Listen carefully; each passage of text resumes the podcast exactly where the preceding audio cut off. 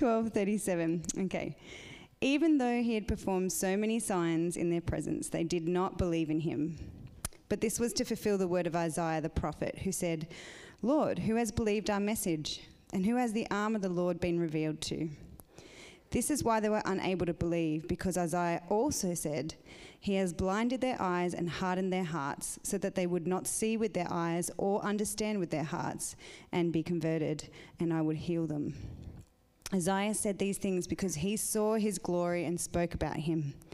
Nevertheless, many did believe in him, even among the rulers. But because of the Pharisees, they did not confess him, so they would not be banned from the synagogue. For they loved praise from men more than praise from God. Then Jesus cried out, The one who believes in me believes not in me, but in him who sent me. And the one who sees me sees him who sent me. I have come as a light into the world so that everyone who believes in me would not remain in darkness. If anyone hears my words and doesn't keep them, I do not judge him, for I did not come to judge the world, but to save the world. The one who rejects me and doesn't accept my sayings has this as his judge. The word I have spoken will judge him on the last day. For I have not spoken on my own, but the Father himself who sent me has given me a command as to what I should say and what I should speak. I know that his command is eternal life, so the things that I speak, I speak just as the Father has told me. Lord God, we just pray for Rob as he comes up to today, um, that Holy Spirit, you would just lead his tongue and that he would just speak words from you, Lord, that words that would glorify you, that would build us and encourage us, teach us so much more about your character, your goodness, um, and just make us more in awe and in love with your word, Jesus. And we just pray this in your mighty name. Amen. All right. Well, here we are. It's been a while since I've preached. Uh, with all the video stuff, I've kind of been given this uh, other job, so uh, it's kind of nice to get up here and, and get back to this role. Uh, and this week we are on our very last week in John. Uh, we'll circle back, we'll do the other half of John next year sometime, uh, but we're going to have a bit of a break here, and it's a, a really fitting place for us to stop. A lot of people see a divide here. This is uh, the last of Jesus' public teaching. This is the last words he'll say to the crowd, uh, right through till he gets arrested, and, and, obviously he speaks at the trial and, and so on. Uh, but so here in this last address to the crowd, this last little bit in this section of John, uh, we get kind of a summary. Uh, uh, this wrapping up of what we've seen over the, the first 12 chapters, uh, and in it comes a, a final appeal from Jesus uh, uh, to this listening crowd. Uh, and we see uh, in this appeal, in this last bit, uh, quite a jarring response from the crowd. many of the crowd, in the way that they respond to Jesus' ministry. Um, now, to help us think about this, um, many of you know, some of you don't, that, that one of my favourite hobbies is brewing beer. Uh, I quite like it. Uh, lots of people see homebrew as this this thing about saving money. Uh, it's beer on the cheap. Uh, but that's, that's not my view of homebrew. Uh, I don't like that, that cheap, uh, poor tasting stuff. For me, uh, it's got nothing to do with quantity, it's all about quality. Uh, when I make a beer, I'm chasing perfection. Uh, it's about getting just the right mix of ingredients, uh, the right grains, the right hop with, with just the, the aroma you want for that beer. Uh, putting it all together so it just hits the spot. Uh, I generally spend more time wrestling with my ingredients, working out the process, than I actually do making the beer or, or drinking for that matter. Uh, and then comes the day uh, after weeks and weeks and weeks, I, I, finally got the right mix of ingredients I've kind of chosen. Uh, I've got it at the right temperature. I've worked through the process. It's fermented, it's rested, it's carbonated. Uh, weeks all up, and it's good to go. Uh, now, it doesn't always go to plan, uh, but every now and then I nail it. Uh, it all comes together just right. and in those moments, as I, I savour what I've accomplished, uh, I like to hand it over to Kirst. I give her a little sip. I don't do it at the moment, she's pregnant. Uh, there's no drinking at the moment, but Uh, but typically, I'd hand it over so she can reap the rewards of my hard work. I pass it over to expectant, waiting for her response. Uh, and inevitably, she'll say something like, Oh, it tastes like beer. It's disappointing. All my hard work uh, and her response just doesn't match. She doesn't get it. The, the efforts are lost. Uh, I'm sure it goes the other way. often she'll slave away at, a, at, this incredible meal, and I'll come up hungry and just wolf it down and, and not realise the, the heart that she's put into it. Uh, and again, a disappointing response. Uh, it can be disappointing when the significance of what we've done is lost on the people that we've done it for. Not that I make the beer for Kirst, that's probably stretching the illustration. Uh, but but when we think about it, uh, there's no reaction that falls so far short, I don't think, uh, as the one that we see in today's passage as the crowd responds to Jesus. Uh, have a look with me at the very first verse that Cass read, uh, verse 37. Uh, now it's there up on screen, uh, so you can follow along, or, or, great to have your Bible open as well so you can see what's around it. It says, Even after Jesus had performed so many signs in their presence, they still would not believe in him. And now, uh, over the past 12 chapters that we've seen so far in John, we, have seen some pretty incredible things. Uh, what, what John calls signs, uh, we see a whole bunch. So, so, in our series, we've seen Jesus turn water into wine. Uh, we've seen him heal an official's son uh, without even being in his presence. Uh, he's made a paralyzed man walk. He's fed over 5,000 with, with just five loaves and two fish. Uh, he made a blind man see, and, and, most recently in chapter 11, we saw him bring Lazarus back from the dead after four days. And on top of all that, he's proclaimed that he and God are one. Uh, and it's not just words, he, he's backed it up uh, with those signs, uh, with a, a teaching, uh, an authority that no one had ever seen before. Uh, he comes offering to bring light and life to the people. And after all of that, all that he has said and done, many, most even, refuse to believe. And it's clearly the wrong response, isn't it? Jesus has shown so clearly who he is, and yet they still refuse to believe. When we get to the end of the book of John, uh, we read that John wrote this stuff down for a reason. The, these signs exist for a reason, uh, for the sake of people believing. Have a listen. We, have looked at this verse before, but have a look, listen again. Uh, chapter 20, verse 30 and 31 says Jesus performed many other signs in the presence of his disciples, which are not recorded in this book. But these are written that you may believe that Jesus is the Messiah, the Son of God, and that by believing you may have life in his name. That's why the book of John exists, uh, that people might believe. And these signs are, are compelling evidence for us to believe that Jesus is exactly who he claims to be. Uh, keep in mind for, for this listening crowd, uh, they're not just reading it, uh, they've seen it. They've seen Jesus with their own eyes. They might not have seen all the signs, uh, but almost certainly they've seen some of it. They've witnessed firsthand Jesus performing these miracles, uh, speaking these words, and yet they still do not believe. And so today we're going to tackle the issue of this response, uh, how people respond to the gospel. Uh, we're going to ask why is it that some people believe and others refuse? And on the surface, I think each, each response seems simple. Uh, but we'll see with, with, each as we dig a little, there, there's a bit more to it than what we first see, uh, what we might assume. Uh, so, the three responses we'll see uh, firstly, we'll see the wrong response, uh, that unbelief that, that happens there in verse 37. Uh, we'll then see this sort of middle ground that gets talked about, a sort of belief that doesn't go all the way. and lastly, we'll see the true belief. Uh, and like I said, with each it's more complicated than it first appears. Uh, so where, wherever you think you land, I, I want you to listen in. Uh, hear what we have to learn uh, from these different responses. Uh, so we'll kick off with that first one there with unbelief. Uh, we saw already from verse 37 uh, that many would not believe, and it, and it seems that there's a refusal to believe. Uh, despite what they've seen, the, the many miracles, uh, these people won't submit to Jesus as their king. They, they still would not believe in him.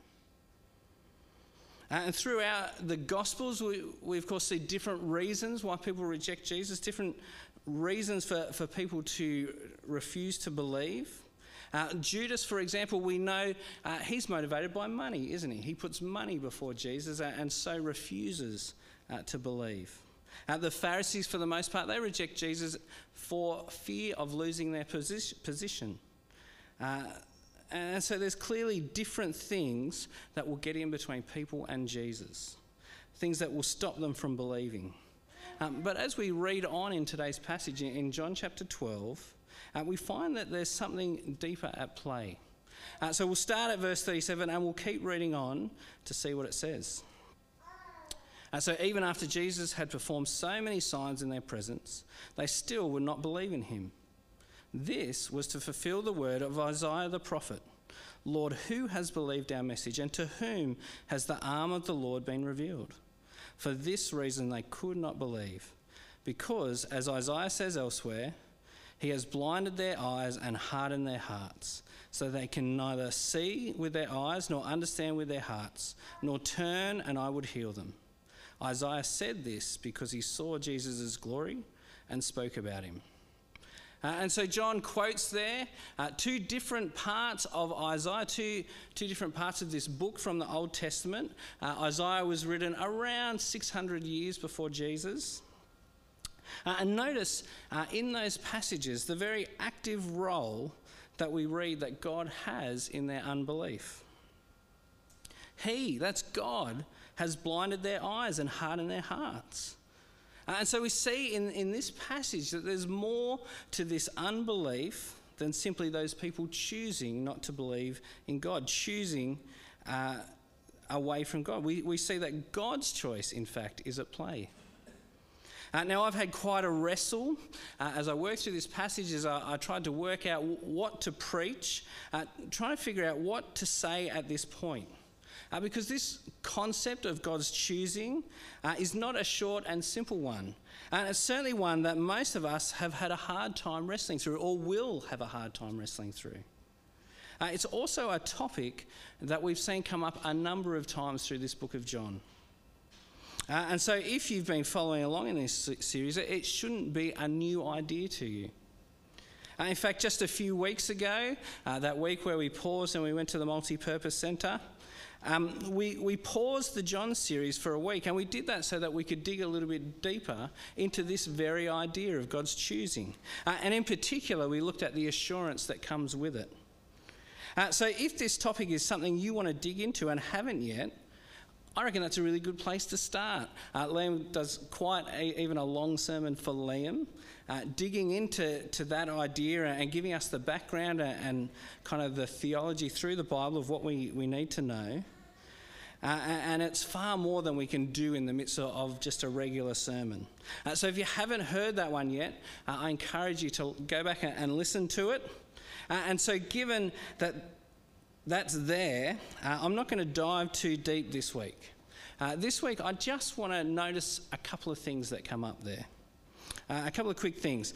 The first one I want us to notice is that God is not unfair. Uh, I think often we get this idea uh, when we hear of, of, God blinding some people that, that God is being grossly unfair. and by that, what's generally meant is that He's taking someone who would otherwise uh, be deserving of being saved, uh, and then he shuts the door on them. Uh, that he rips them off from something that they've deserved. That, that's often the, the, image that I think is conjured in our heads. Uh, but that's not the case at all.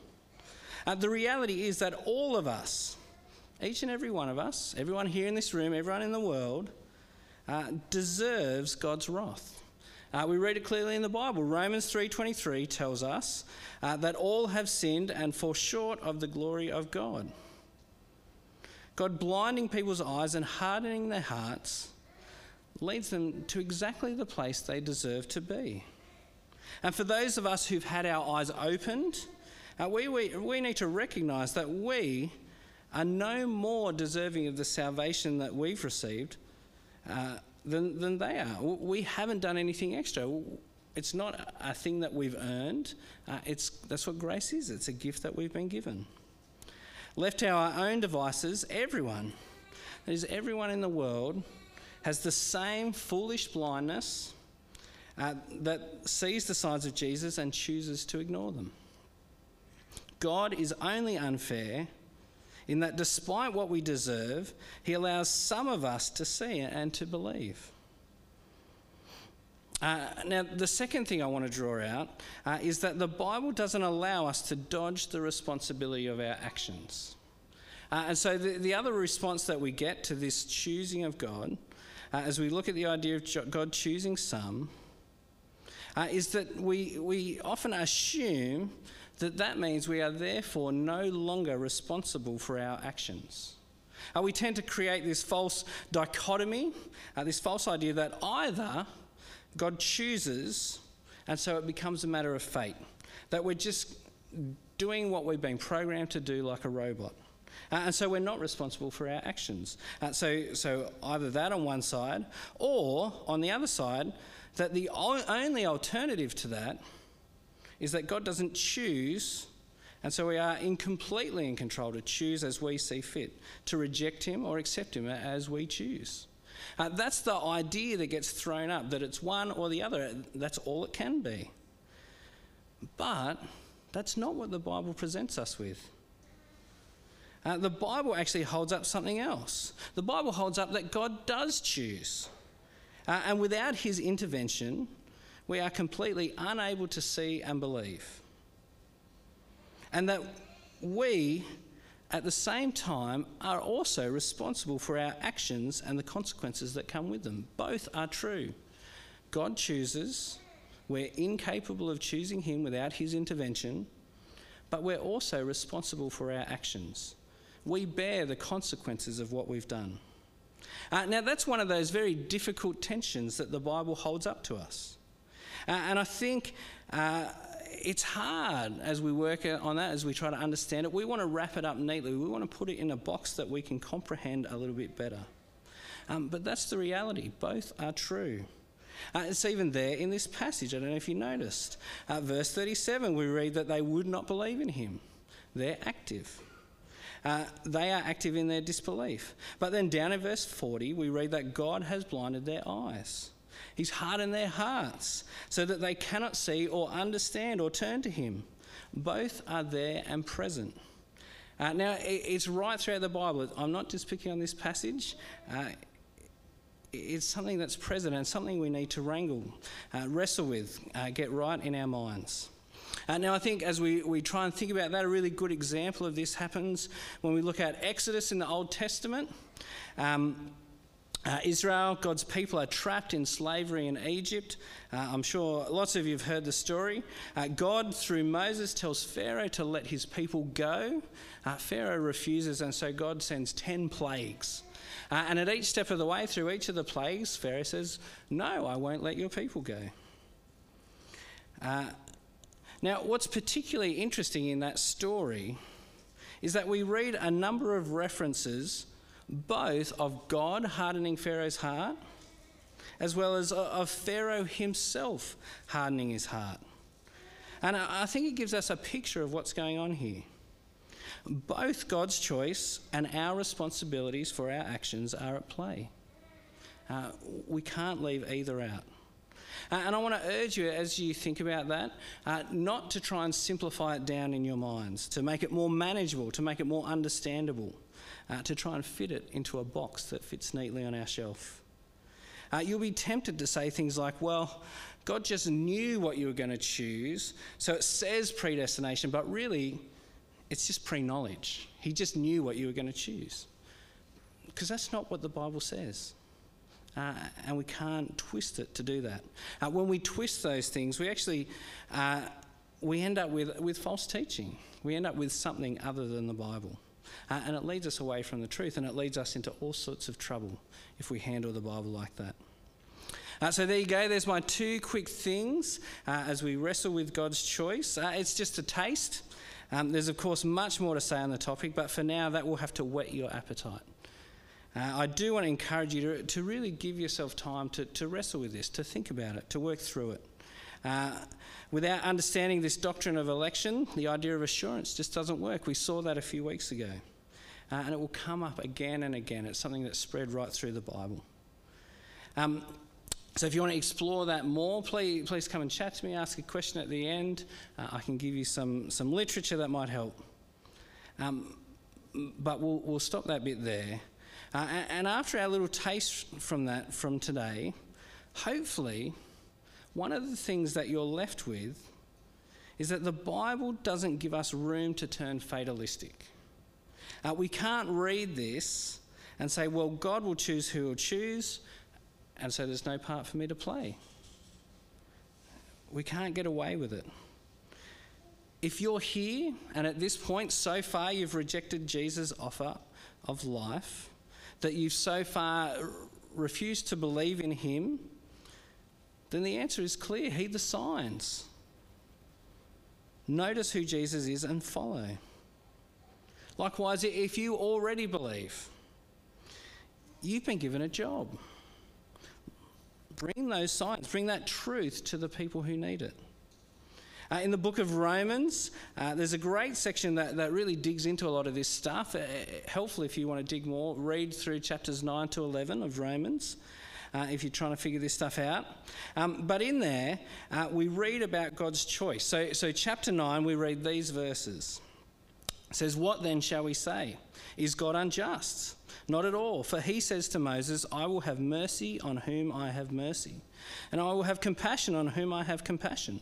It does not, therefore, depend on human desire or effort, but on God's mercy. Uh, the very next bit goes on to talk about uh, Pharaoh's heart and it being hardened. And if we stop there, we might trick ourselves. We, we might get that one side of the coin, tell ourselves that our efforts are unimportant, that we don't have a part to play. Uh, but as we read on in Romans, look, look at what comes next in chapter 10. How then can they call on the one they have not believed in? And how can they believe in the one of whom they have not heard? And how can they hear without someone preaching to them? And how can anyone preach unless they are sent? As it is written, how beautiful are the feet of those who bring good news. And so we see it's both.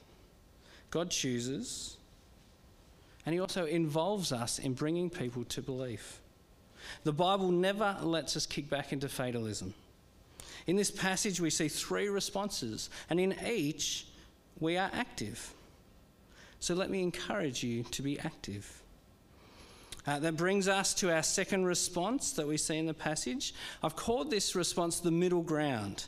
Uh, and we see it in verses 42 to 43. Have a, have a look with me. We read, Yet at the same time, many, even among the leaders, believed in him. But because of the Pharisees, they would not openly acknowledge their faith for fear they would be put out of the synagogue. For they loved human praise more than praise from God. Now, I've called this, this response, this group, the middle ground, because they seem to have a little bit of both, don't they? They seem to have uh, a belief, uh, something from the belief column and something from the unbelief column. They believe in him, it's there. Uh, but they won't acknowledge him. They believe in him, but they love the praise of man more than the praise of God. And so we're left asking, what does this mean? What is this here for? What would this position look like here and now, today? Uh, I guess when we boil things down, we need to ask which side of the line does this person fall? Are they a Christian? Are they saved? Do they fall short? Now, before we answer that question, I want us to spend some time sympathising with their position. I want us to feel where they're coming from. I think we need to notice what it means for someone, particularly a leader, even a Pharisee, to openly acknowledge faith in Jesus in this place and time. We read there that there's a, a fear that they would be put out of the synagogue. Now, as we read that, uh, you might think, oh, a little bit inconvenient. Uh, but for them, we're not talking about an inconvenience, we're talking about a life change. Uh, this is not changing the building you go to for church. Being out of the synagogue is akin to being cut off from your community, shunned of all your relationships, your friends, your family, rejecting you. For a Jewish leader to openly acknowledge faith in Jesus at this moment in history means to say goodbye to life as they know it. Uh, it's not uh, unlike the price many uh, people in, in, Muslim contexts uh, pay uh, if they come to Jesus. Uh, in many parts of the world, for a Muslim to choose Jesus is to risk not just being cut off, but the possibility of death at the hands of your own family.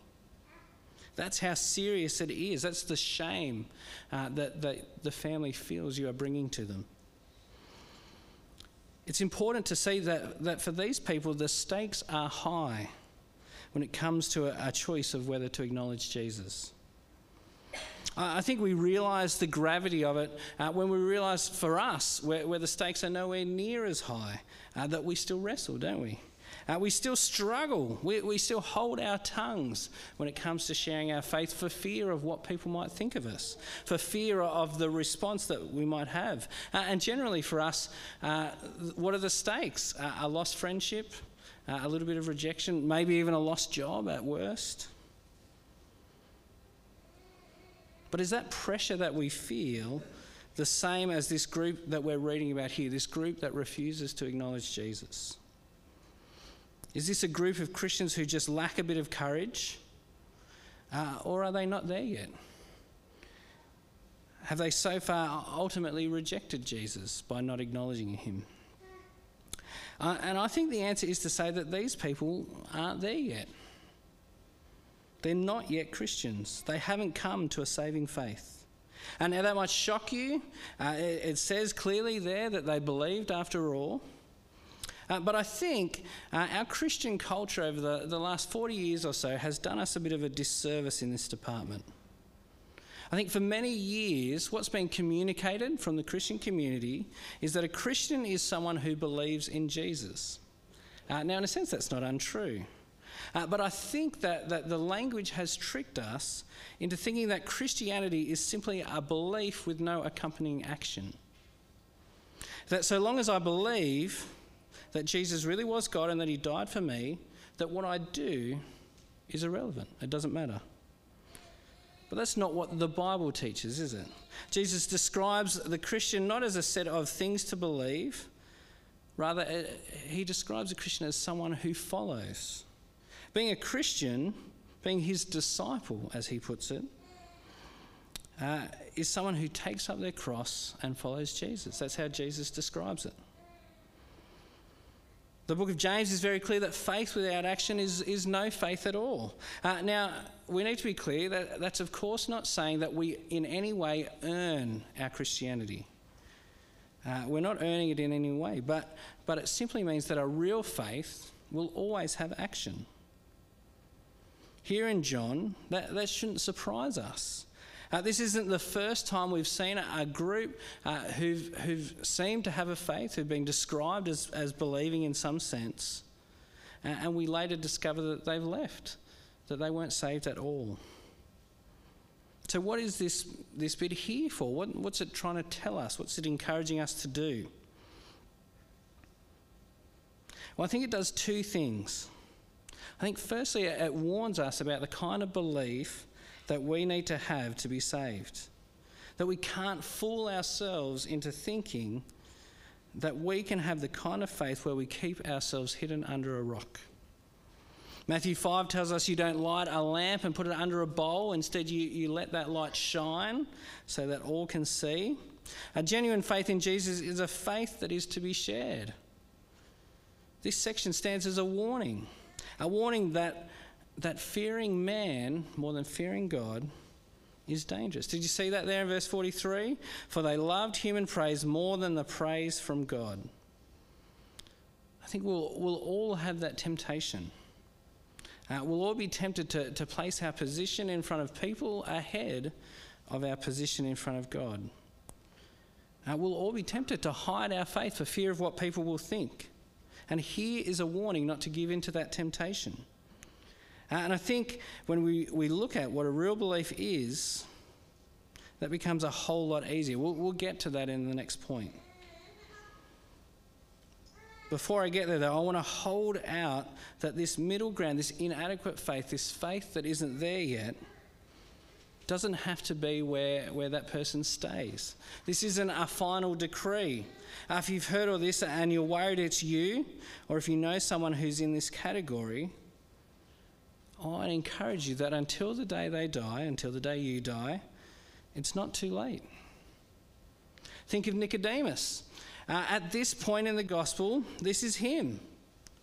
Think about what we know of him so far. So far, he's snuck out at night to see Jesus in darkness.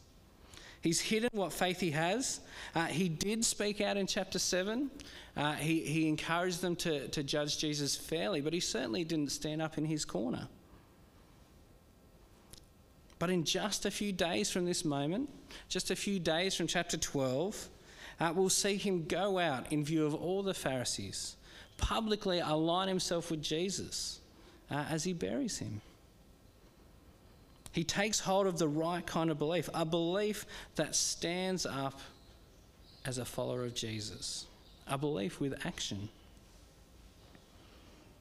Uh, now, finally, I want to come to the third response, uh, and that is true belief. Uh, have a look with me at verses 44 to 50 we read, Then Jesus cried out, Whoever believes in me does not believe in me only, but in the one who sent me. The one who looks at me is seeing the one who sent me. I have come into the world as a light, so that no one who believes in me should stay in darkness. If anyone hears my words but does not keep them, sorry, my iPad just cut out. I don't know why. Good old technology.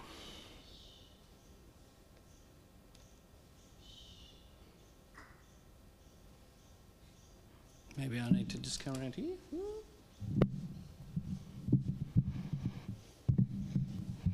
Where do we get up to? Oh, there we go. Sorry, everyone. All right back to it. If anyone hears my words but does not keep them, I do not judge that person, for I did not come, in, come to, the, to judge the world, but to save the world. Uh, the first, uh, there is a judge for the one who rejects me and does not accept my words. The very words I have spoken will condemn them at the last day. For I did not speak on my own, but the Father who sent me commanded me to say all that I have spoken. I know that this his command leads to eternal life. So whatever I say is just what the Father has told me to say. Uh, now, as we look at that section, the very first thing I want you to notice uh, is how Jesus goes about sharing these final words of his public ministry with the crowd. Uh, look how the section starts. Then Jesus cried out. He doesn't say to them or tell them, he cries out. Here is Jesus passionate for the message to get through. Uh, and what is his message here? Uh, threaded through here are, are, glimpses of what we've seen throughout that first 12 chapters. Uh, we see that Jesus is the light who has come to save, that his words bring eternal life, that free us from death and darkness. That there's only two places we can land when we come to Jesus in that light or in the darkness, with life it's encouraging to see that the goal of his being here was that he came not to judge but to save. Reminding us of what we read uh, way back in John chapter 3, verse 16 uh, and 17 that follows. You, you'll remember, For God so loved the world that he gave his one and only Son, that whoever believes in him shall not perish but have eternal life. For God did not send his Son into the world to condemn the world, but to save the world through him. Um, now, that might strike you as a little bit odd. Uh, you've probably uh, heard before, read before somewhere that Jesus is the judge. So, why does it say that he didn't come to judge? Uh, especially, so John chapter 5, uh, 22, we read, Moreover, the Father judges no one, but has entrusted all judgment to the Son. Uh, so, what's going on here in chapter 12? Uh, well, it's simply a statement of purpose. Uh, why did Jesus come? Not to judge, though he is the judge. He came to save. That's what he's here for. But in these last public words of Jesus, there's one central truth uh, that it's important for us to grab hold of. Uh, it's there at the start of what we read, verse 44 and 5. Uh, then Jesus cried out, Whoever believes in me does not believe in me only, but in the one who sent me. The one who looks at me is seeing the one who sent me. To see Jesus is to see the Father. And to know the Father is to know Jesus. This truth is at the heart of true belief. This truth of Jesus' identity that Jesus is God. Uh, at home group, uh, my, the home group I'm in on Wednesday, uh, Ben helped uh, us draw out the meaning here a, little bit uh, with a reference to the movie Avatar. Uh, I don't know if you've seen Avatar before. if you haven't, don't worry, it's just Pocahontas with good graphics. but in it, these big blue guys, I don't actually know what they're called, uh, but these big blue guys say a line to each other, and it's a relational line. Uh, it's I've got a little clip. It's really short. Blink and you miss it. Click. Jason looks ready. Here we go. I see you. I see you. There you go. Uh, I see you, a simple little line. Uh, there was all that, a lot of hassle to get that up there for one little line, wasn't it? Uh, but they say, I see you. Uh, and you can see from the clip, you can definitely see if you've seen the movie, uh, that it's much more than, oh, I've noticed that you're there. Uh, I see you means I see who you really are. I see beyond the surface, I see to the heart. I see you, you in your fullness, I guess. Uh, and it's a little bit cheesy, it's that romantic thing, um, but it captures something of what's going on here in this passage. Uh, the true believer sees Jesus. They see him in all his glory, not simply a special man, but as God in his fullness. Jesus stresses here that, uh, that all that he says comes from the Father, uh, that not accepting him means not accepting the Father. Accepting Him is to accept the Father. And when you see that, when you see the reality of Jesus as God, then true belief flows naturally from it. Uh, Nathan and I were talking this week uh, about people in our lives who claim Jesus, who claim a belief, claim to be Christians, simply because they say the words, I believe uh, but without any actions to accompany it. But it's not true belief, is it? They haven't grasped the real Jesus. To them, he, he's just some guy in history. Sure, they believe he existed, but they haven't grabbed hold of him as God, their God, the maker of the universe. True belief is seeing the reality of Jesus as God become man. It's knowing that there is nowhere else for us to turn, nowhere else for us to go, nowhere else for us to find life and to find it to the full. And truly seeing Him is to turn to Him, to turn our lives to following Him. Now, that's of course not to say that there won't be hiccups as we pursue that. Uh, there will be. We'll, we'll trip up. We'll make mistakes over and over again. We will get it wrong. We will give in to our fear of man. But when we know Jesus, when we really see Him, when we see God, we won't have a choice but to head in His direction we won't be able to resist. There will be nowhere else for us to turn. I want to finish by asking how do you see Jesus? Do you know Jesus? Not just know of him, but know him. Do you see him for who he truly is? Do you recognize that to see Jesus is to see God? If you do, if that's you, then you know that there's nothing more important and that there's nothing more satisfying, nothing more fulfilling than to head wholeheartedly in His direction. So let me encourage you don't let anything get in the way, don't be distracted. Kick off that fear of man. Chase what is really important. Maybe that's not you. Maybe you're not there yet. Maybe you haven't really seen Jesus. Maybe you're not ready to accept the signs that He's done. If you're like that person in the middle ground, the, the person who, who sees that there's something there but, but hasn't got it yet, that faith hasn't turned to action, it's not a true belief. I want to tell you that Jesus' claims are true. When he says that he's come to bring life to the full, he means it. He says it with God's own words, he says it with words we can trust. And the most fulfilling place that we can possibly be is in action, it is following Jesus, pointing our lives towards him, and getting on with it. So I want to encourage you if that's you, look deeper. See the real Jesus. Be satisfied by the real Jesus. Find that fulfillment. Do you see Jesus? Let's pray. Lord, I, want to thank you for this passage. Uh, this last look that we've had at John, Lord, I thank you for the whole series and, and just the many things that you've shown us. But here, I thank you for this opportunity to see Jesus, to see the real Jesus, to, to see God in Him. Lord, I thank you that uh, in Him we have a place where we can be fulfilled, where we can find satisfaction, where we can find purpose and meaning. Lord, help us to embrace it. Uh, there are so many distractions in this world, so many things that will trip us up and try and pull us away. Uh, help us to rest on that knowledge. Help us to, to go wholeheartedly after Him.